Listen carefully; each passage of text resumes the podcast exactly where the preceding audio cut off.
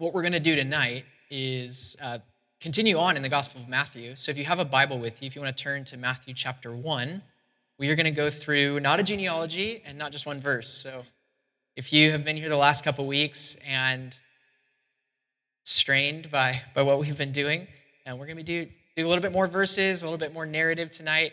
And uh, my hope is that through this, we can come to a deeper understanding of who Jesus is and what the right response is for each of us. So, turn to Matthew chapter 1. We're going to read in verse 18. We're going to read through, and then we'll kind of circle back and take a look at the verses afterwards. So, Matthew chapter 1. I should turn there too. I didn't introduce myself. My name's also Matt. It's kind of kind of confusing. There's Matt Deason. My last name is Karsh. Matthew comes before Mark. See, Deason always just uses an iPad, so he just swipes to it or has it stored in there. Matthew 1, verse 18. This is how the birth of Jesus the Messiah came about. His mother, Mary, was pledged to be married to Joseph, but before they came together, she was found to be pregnant through the Holy Spirit. Because Joseph, her husband, was faithful to the law and yet did not want to expose her to public disgrace, he had in mind to divorce her quietly. But after he had considered this, an angel of the Lord appeared to him in a dream and said, Joseph, son of David, do not be afraid to take Mary home as your wife, because what is conceived in her is from the Holy Spirit. She will give birth to a son, and you are to give him the name Jesus, because he will save his people from their sins. And all this took place to fulfill what the Lord had said through the prophet the virgin will conceive and give birth to a son, and they will call him Emmanuel, which, mean, which means God with us. When Joseph woke up, he did what the angel of the Lord had commanded him and took Mary home as his wife. But he did not consummate their marriage until she gave birth to a son, and he gave him the name Jesus. Um, so, for some of you, this, this passage has been taught at least every single year since you have been a believer. Uh, it, kind of feel like Linus reading it in the Christmas um, Peanuts version. But for me, this was true. Even, even though my family, we didn't really go to church very much when I was younger. We went on Christmas and Easter, and it was me, my mom, and my brother. And I really, really hated Sunday school, and I would cry, and I would cry. I just really wanted to be in with everybody else because I could just sit there and didn't have to do anything. Um, but for, for my entire life, really up until I was a sophomore in college, I really heard just two passages of the Bible ever, ever really taught. It was this passage on Jesus' birth and then the resurrection, because we would go to church on Easter every single year. Just over and over again, I'd hear teachings on the birth of Jesus and the resurrection. But up until really my sophomore year of college, none of that, it, I didn't really understand a whole lot about it. I didn't, didn't really understand the significance of it, and I didn't really, none of it really changed anything about who I was. And so my hope tonight is that we can actually take a look at this and see how it affects us and see this story about Jesus being born to a virgin, eh, why that actually matters to us today in 2016 in Spokane. So, in order to do that, and in order to understand this passage, we have to understand a little bit about the cultural background of marriage in the ancient Near East. So, if you like history, you'll enjoy the next five minutes. If you hate history, you're gonna you have to sit through it anyways. So, and I think this is really interesting and it's helpful for a whole lot of other things in understanding the Bible too. But in the ancient Near East, in ancient Israel, there was really four or five stages to the marriage. And stage number one was this agreement between two families. So if you think about in Genesis 24, when Abraham sends out his servant to find a bride for his son, there's, there's this sense in which two families are being joined together. And and it was often the father who would go out and look for a bride for his son. And for many of us, that seems really weird and really foreign. Maybe one, because if you've ever had your parents try and set you up with someone, it's been really kind of awkward. Uh, but the second thing is because we, it sounds chauvinistic to us. So like, my dad shouldn't tell me who I have to marry or who I have to date. But what we have to understand in, in a very, very different culture, and really for thousands of years, marriage was much more about two families being joined together it was about two individuals being joined together. For us, it's, you know, who do I want to marry? Me, myself, and I. Who do I want to spend the rest of my life with? But for people in the ancient Near East, it was much more about the collective joining together of two families. Stage number two in the kind of wedding process is this betrothal uh, or an engagement. But it's way deeper than what, what we do in engagement today. When I proposed to my wife, I got down on a knee and I asked her if she would marry me. There's a couple people watching, we had pictures taken. But the betrothal in the ancient Near East was this big ceremony. It was a covenant. It was an agreement which two families would join in together in this agreement that, hey, these two people are going to get married. And often with this would be the exchanging of gifts, usually money or animals or wheat, crops, that sort of thing. And so it was this like, contractual agreement. And then after that point, after the betrothal, the groom and his family would go back home. And the groom would go back to his family home and he would build onto the home, either upstairs or off to the side, a new room for the new couple to live in once they actually finalize the marriage. So, stage number three is really this groom going away, and there's this long period of waiting. You don't really know how long it's going to take. It takes however long it takes to build that new room onto the house. My wife and I have been painting our new house, I think, for like a month and a half now. And some of you have helped us with it, and it's like chisel one thing at a time. So just imagine the, the process of building a whole new room for you to, to live in. It's really, you don't really know how long it's going to take until you get done. So there's this indeterminate amount of time where there's waiting. And then stage number four is when the groom would come back in this elaborate procession, and the groom would come back to the bride's house, and they would have the full wedding ceremony, and there would be a wedding feast. And he'd pick up the bride, and they'd go back to their new place where they're going to live together. Well, I share all that in part so that we can understand what's going on with Mary and Joseph because we see that they are engaged, they're betrothed to one another. So we have to understand what betrothal really is. But I also share that because of all the wedding imagery that's in the rest of the Bible.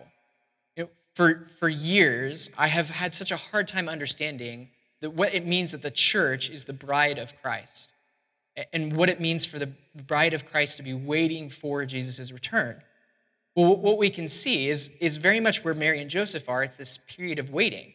There's this agree, there's this covenant that's been entered into for the church and Jesus, and there's this period of waiting. And when we see Mary and Joseph in this text, it's this season of waiting. They've been betrothed, they've been committed to one another, and they're legally married.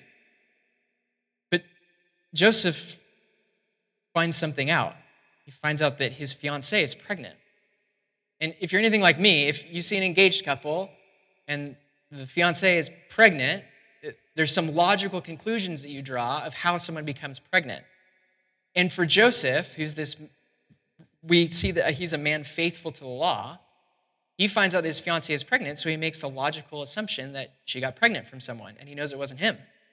So what does he do? If we look down again in verse 19, See, because Joseph, her husband, was faithful to the law, and you did not want to expose her to public disgrace, he had in mind to divorce her quietly.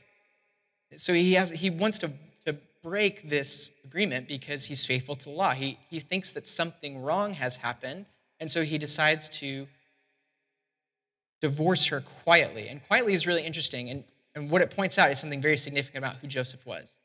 Because Joseph has two options in this situation. Joseph can publicly divorce her. He can publicly shame her. He can take her out in the like the public square and say, "I did not get this woman pregnant. It was not my fault. She did something. I don't know what it was." And he can publicly shame her. He can publicly disgrace her, and in the process, save his own reputation. But that's not what he decides to do. He decides to divorce her quietly, uh, which is this process of coming together with the two families and saying, "Hey, you know what? Something happened." But it's a quiet divorce. It's not public shaming. And yeah, there would probably be some shame associated with it because Mary would have to live with her family the rest of her life. But Joseph makes a conscious decision here that we have to notice because Joseph has a real dilemma of what he's going to do. But Joseph decides to not grasp a legal right he had for the sake of taking a more compassionate and merciful action. And I think there's a lot for us to learn in that. And we'll see more of it later on. But Joseph has a legal right to, to save his own reputation, but he chooses to forego that and divorce her quietly and not public and not submit her to this public disgrace and public shame. So if we if we go back to the text and we look again in verse 20, of course I lost my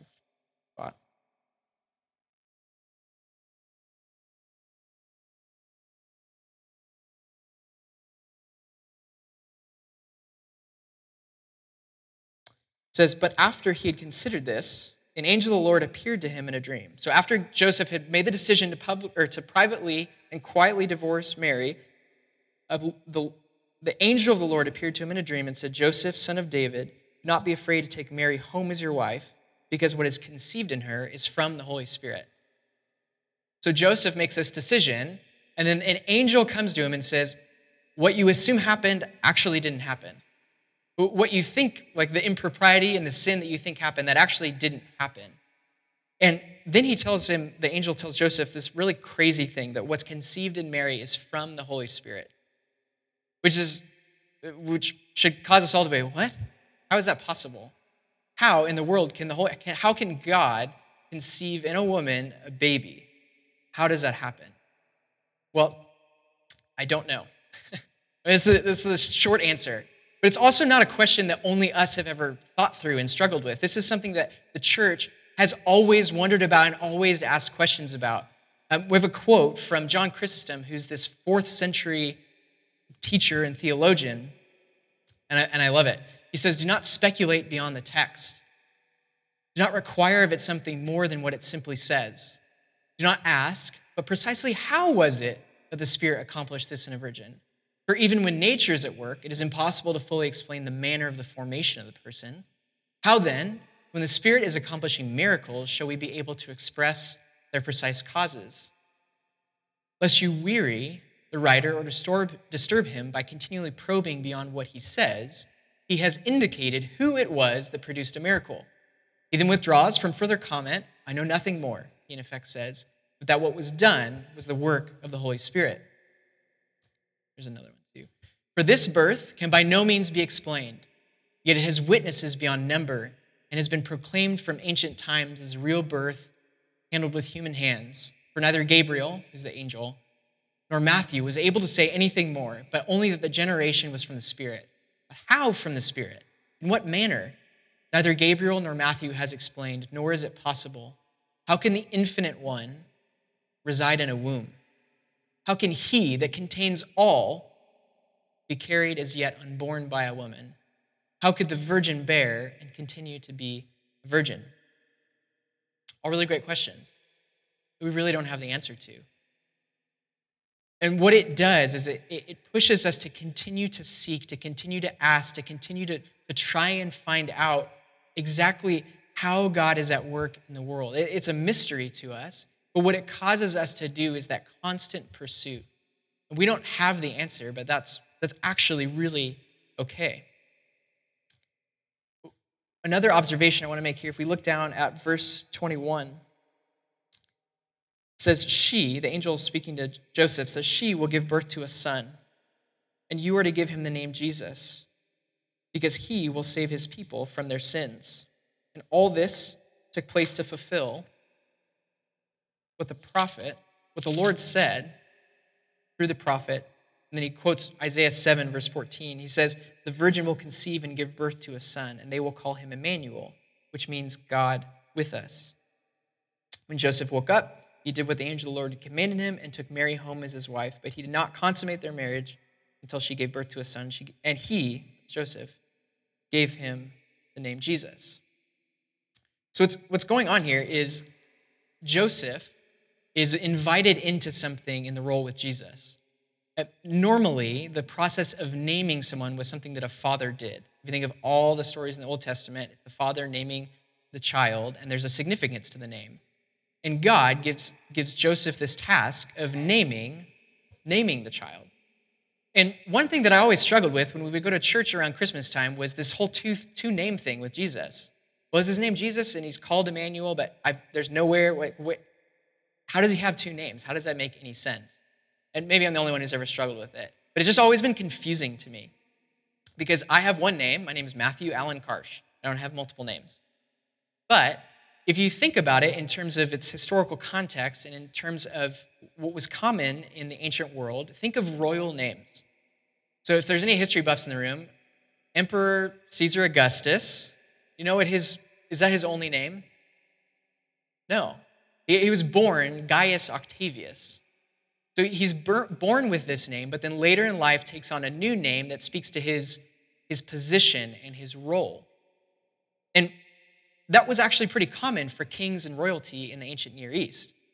What's not common is for a, a baby boy being born to a relatively poor family in, in rural Israel to have multiple names. But as we heard last week, there's something way more to this baby being born than just this normal child.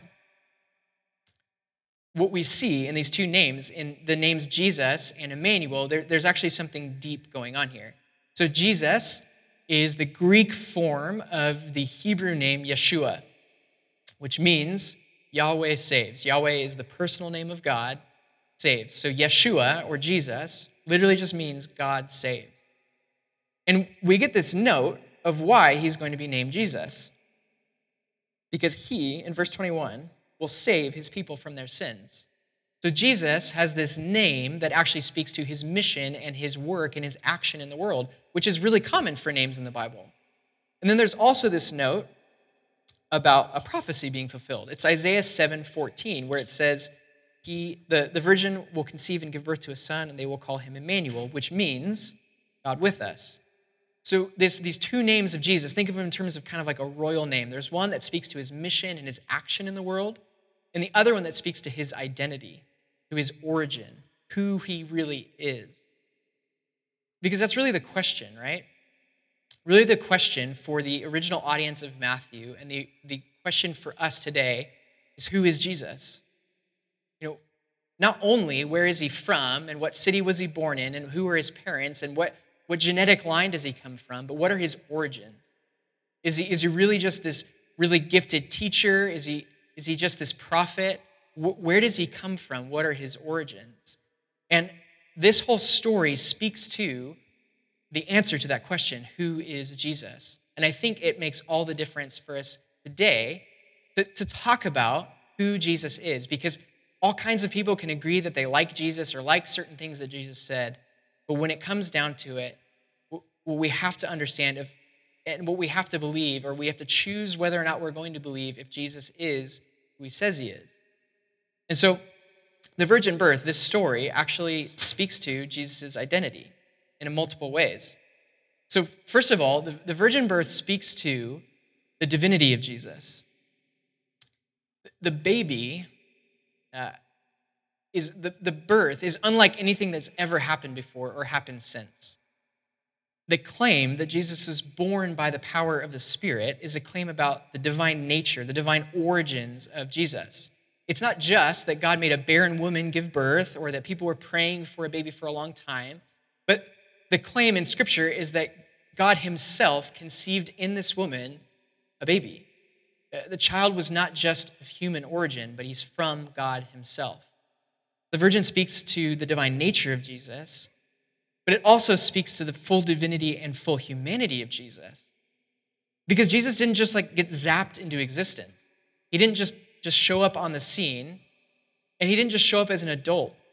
He was born as a real baby in a real womb, with real pain of childbirth, with real tears, with real dirty diapers, or whatever the first century version of dirty diapers were, with real crying in the middle of the night. Jesus was born just like every one of us. It, it's not like he just existed, but God, blending with and in full in his full divinity and full humanity. It's hard for me to even use language to describe it because it's hard for us to understand. It's like the passage that we, re- or the um, quote I read earlier. It's, it's almost impossible for us to even possibly comprehend or come up with language to use. But what we see and what the church has affirmed for thousands of years is that this, this story speaks to Jesus' full divinity and full humanity. And then, third, this, this story, this this narrative of the virgin birth speaks to Jesus' identity as the redeemer of humanity. Humanity, all of us have been, have been created in the image of God, but through sin, we've, that, that image has been affected. And what happens in the incarnation, in God becoming human, is that God Himself enters into humanity to deliver humanity back to Himself But what's going on is that God refuses to redeem humanity without the participation of humanity. So, through this story of the virgin birth, what we see are these indicators of the origins and identity of who Jesus is. We see that he's not just of human origin, but he's actually from God himself. We see that in the incarnation, God becomes a real human. And like I was saying earlier, with, with real human issues. I, we were talking last night.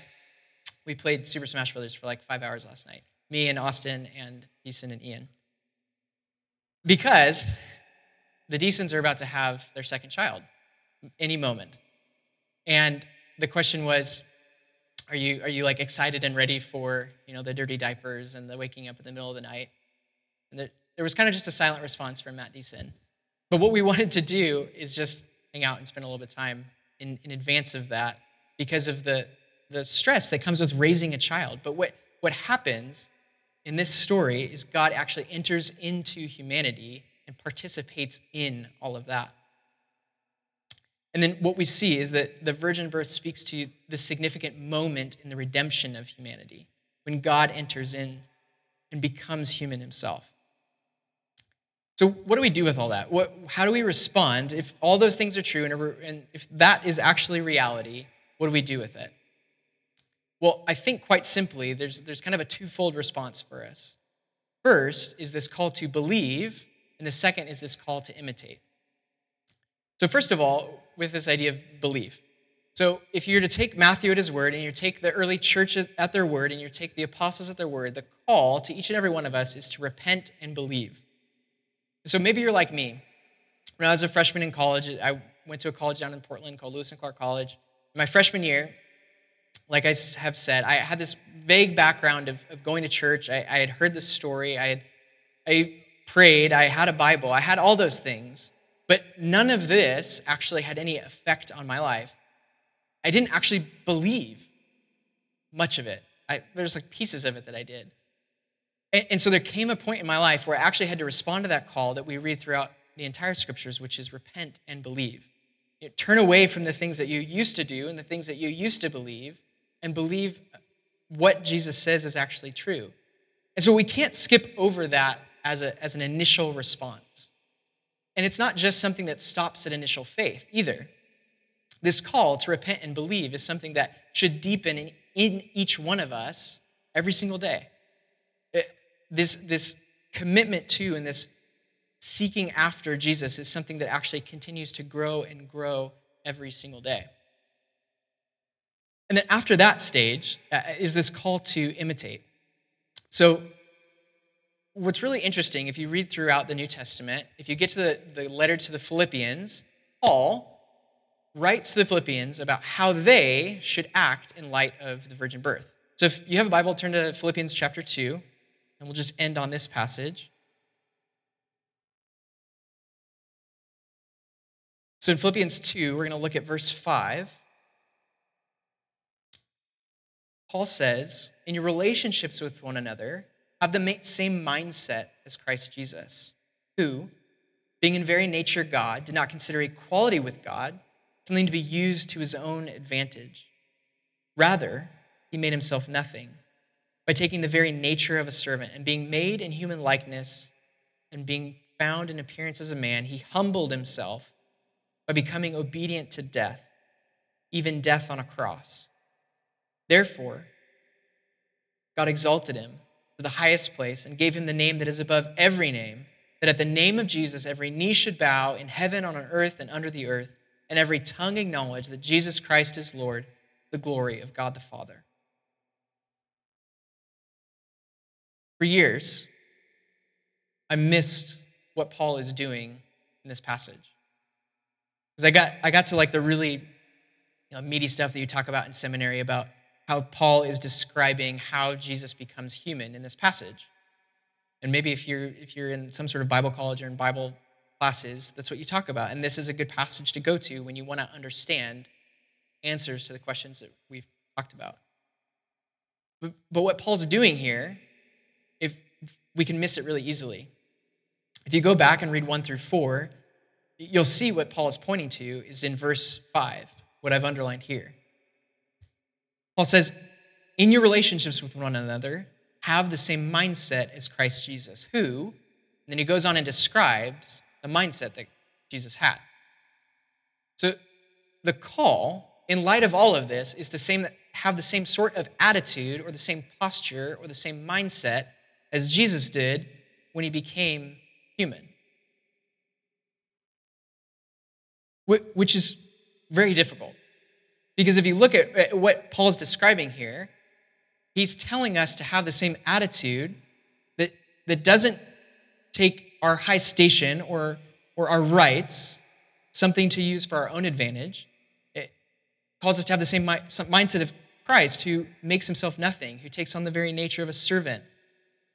He humbles himself, he becomes obedient. You are called to imitate Christ in humility, in selflessness, and servanthood. We are called to imitate Christ in all of that. The reality is, that's really, really hard for us. But that, nonetheless, is the call for each of us. What it means is that I put others' needs above my own. And if you were to go back and read Philippians 2, and I encourage you to if you have time later tonight, even what Paul describes in the verses beforehand is, is what that process is like. So the reality is, in the future of our culture, we have all kinds of opportunities to practice that and to try to do that. We have the opportunities in front of us. We, we always have had them, but I definitely see them coming in the near future where we have the opportunity to either be selfish and think about ourselves first, or to be like Jesus and to be selfless. And we will have the opportunity to protect our own rights or, for the sake of others, lay down our rights. We will have the opportunity to live in the attitude that says my class or my race or my socioeconomic status must be protected, or we have the opportunity to suffer with, to enter into or maybe a risky situation where we inconvenience ourselves for the sake of our neighbors or maybe even for the sake of our enemies. If God Himself, the all powerful Creator God who's utterly independent, if He's willing to become dependent and be born to a poor family under foreign rule, if, if God is able to do that, and we are called to have the same mindset as that God, it must cause us to look and think and act differently than other people who don't have that call on their lives. We cannot look and think and act just like everybody else if we're actually to take Paul's call seriously. You know, to touch on the reality of, of what we talked about earlier with the election, like, like Deason was saying, there may be a range of emotions in the room. Some of you may feel vindicated and affirmed, and some of you may feel very scared, or you have friends who are very scared. And regardless of what you think and who you voted for and who you align with, the reality is that, that much of our world seems to be coming apart at the seams. And if you like flip through the news, uh, just all kinds of, of scary and bad things happening from protests and protesters getting shot by other protesters to um, graffiti, like swastikas being drawn, or here in Spokane, that stuff has happened already too it, there seems to be some sort of spirit of the age that just is now confronting us with the opportunity to actually put this call into action. And the reality is, there's going to be times where we fail, but that doesn't change the call on us either way. So, if we are really to, to be a people who live like that, who are called to do that, we have to have the same mindset as the God who enters into suffering, the same mindset as the God who enters into a poor and ostracized family. And as we'll read about in chapter 2, a family that's actually uh, they're refugees in a foreign country because of persecution. We'll read about that in 2 weeks. We're called to have the same mindset, the same readiness, the same attitude as that God who does that for us. And then we are called to imitate that. We're called to imitate Jesus in his humility, in his selflessness, in his servanthood. You'd pray with me.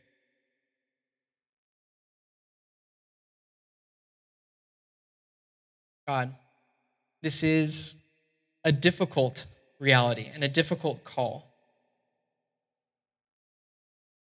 But we shouldn't expect anything less. Uh, we shouldn't expect the call of Jesus to come and pick up our cross and die to ourselves. We shouldn't expect that to be easy. We should expect that to cut against our natural impulses and our natural ways of doing things and our normal first thoughts and situations. And so we turn to you in prayer and, and, and seek and lean into the need for strength that comes from you.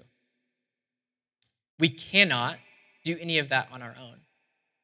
We can't imitate Christ apart from the power that Christ's Spirit gives us. And so we need that power, we need that strength. We need your forgiveness for all the ways that we failed at doing this. We, we don't move forward out of fear, trying to, trying to please you. We move forward with a sense of honor that we actually get to represent you and represent your way to the world. So, God, I pray for your forgiveness, for your mercy, for your compassion towards us, and that you would, through the power of your Spirit, propel this group, would you propel River's Edge forward in that, that action of believing and then imitating your, your servanthood, your selflessness, and your humility. I pray all this in Jesus' name. Amen.